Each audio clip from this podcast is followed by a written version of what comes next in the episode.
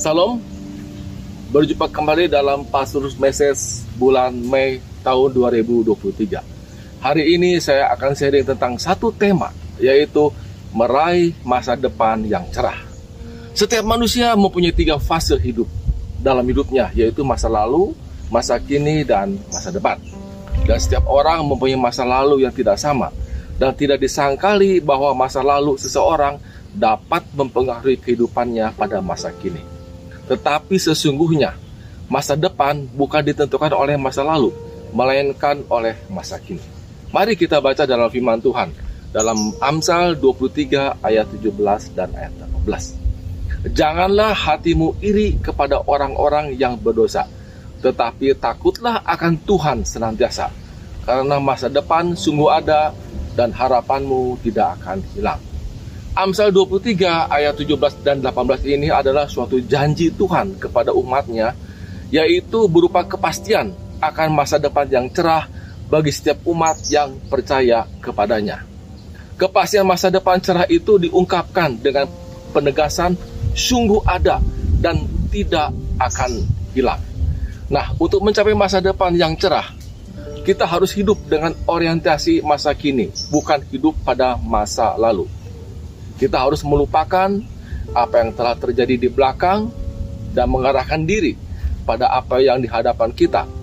Dalam arti, apa yang kita kerjakan sekarang ini menjadi penentu bagi masa depan kita.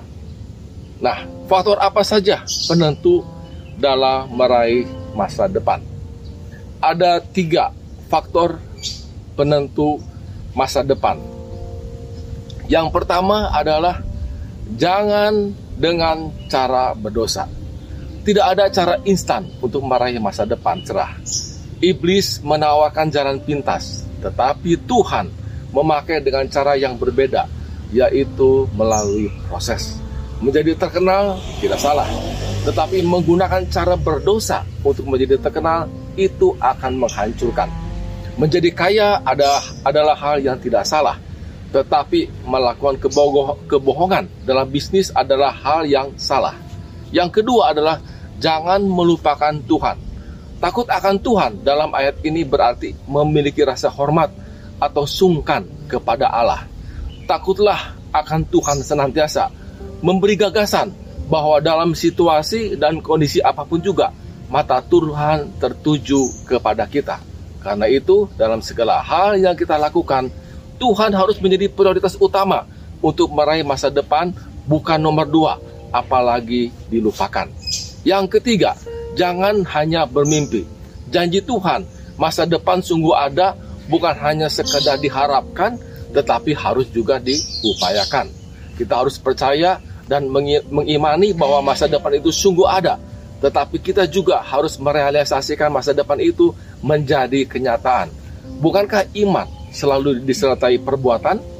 Jadi kesimpulannya Bapak Ibu, untuk meraih masa depan yang cerah, masuklah dalam setiap proses yang Tuhan izinkan.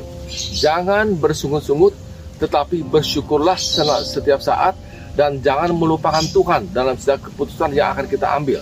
Dan raihlah masa depan dan harapan yang sungguh-sungguh ada dan tidak akan pernah hilang itu. Bersama Yesus, kita cakap menanggung segala perkara. Tuhan Yesus memberkati.